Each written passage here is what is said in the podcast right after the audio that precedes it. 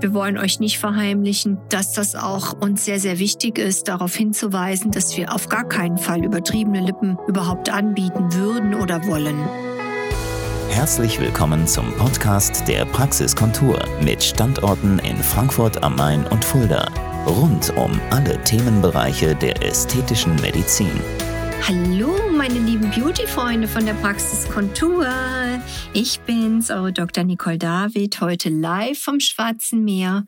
Und es ist mir ein großes Vergnügen, euch trotz Urlaub von den wichtigen Beauty-Dingen erzählen zu dürfen. Und ganz wichtig, heute ist mein Thema eine Lippenunterspritzung, wie ich sie nicht gut finde. Also, liebe Beauty-Freunde, genau hier am Schwarzen Meer sehe ich jeden Tag so viele Damen entlanglaufen, wo ich denke, insbesondere von der Seite betrachtet, was bitte ist denn da alles schiefgelaufen? Das ist scheinbar hier sozusagen mentalitätsbedingt sehr, sehr in, dass man sich die Lippen aufspritzen lässt, als sei man Daisy Duck. Und das möchte ich doch jetzt mal zum Anlass nehmen, euch zu erklären, warum das nicht schön sein kann. Also, eine gut gemachte Lippenunterspritzung, liebe Beauty-Freunde, dient ja dazu, das, was sowieso schön ist, zu betonen. Und dazu zählen die natürlichen Höcker in der Lippe, genannt Tuberkel, die man sanft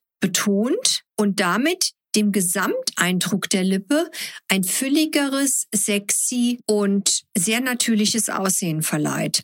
Auch von der Seite betrachtet würde jeder, der dich anschaut und dich vorher noch nie gesehen hat, überhaupt nicht wissen, dass du die Lippe aufgespritzt hast. Einfach weil die vorhandene Anatomie dazu genutzt wird, das Ganze ein wenig, ich sag's mal, aufzuploppen und zu optimieren. Und damit ist die Lippe in Form gebracht, aber nicht verändert worden. Das heißt, es kann gar nicht irgendwie falsch, grotesk oder übertrieben aussehen. Und wenn ihr noch nie eine Lippenunterspritzung gemacht habt, dann ist es sogar wesentlich schonender, wenn ihr erstmal mit 0,5 Milliliter startet drei Wochen etwa abwartet, bis das Material in der Lippe eingewachsen ist und dann nochmal, wenn nötig, nachlegt mit 0,5 Millilitern. Das ist auf alle Fälle ein schonenderes Vorgehen, als wenn ihr alles auf einmal haben wollt. Insbesondere wenn die Lippe sehr, sehr dünn ist und vielleicht sogar anatomisch bedingt noch nach innen gekehrt ist und wir sie langsam raushebeln müssen.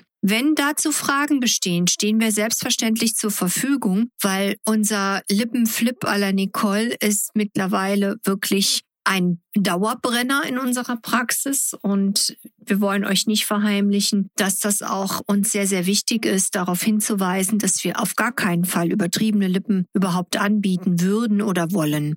Die Technik der Russian Lips finden wir super, aber nur, wenn sie gezielt mit der Vektortechnik verwendet wird, die eine Lippe wirklich in Bezug auf ihre natürliche Anatomie betont und nicht verändert. Das heißt auf Deutsch übersetzt, wir würden zum Beispiel bei einem Eintrittspunkt nicht drei Vektoren nehmen, weil das wiederum ein viel zu übertriebenes Lippenvolumen generiert. Das ist genau das, was wir nicht möchten sondern je älter die Dame ist, umso weniger Material sollte unsererseits injiziert werden, damit die Lippe noch ein natürliches Aussehen hat. Das hilft auch gleichzeitig, den Ansatz von sogenannten radialen Lippenfalten zu kletten und der Lippenkontur mehr Stand, Festigkeit zu geben, so dass der Lippenstift oder der Lipgloss nicht ausfranselt. Das hat natürlich auch den Vorteil, wenn das ein Thema für euch ist, dem Ganzen etwas mehr Stabilität zu geben. Also, wie ihr seht, eine Lippenunterspritzung, das ist nichts, wo man jetzt mal jeden gleich behandeln sollte, sondern man muss auf das Alter, auf die Anatomie eingehen. Und so wie wir unsere Technik anwenden, sogenannte Russian Lips à la Nicole, kann eigentlich keine kurtreske Form entstehen. Und nochmal, ich bin entsetzt, was ich hier am Schwarzen Meer alles so sehe, aber das ist hier scheinbar normal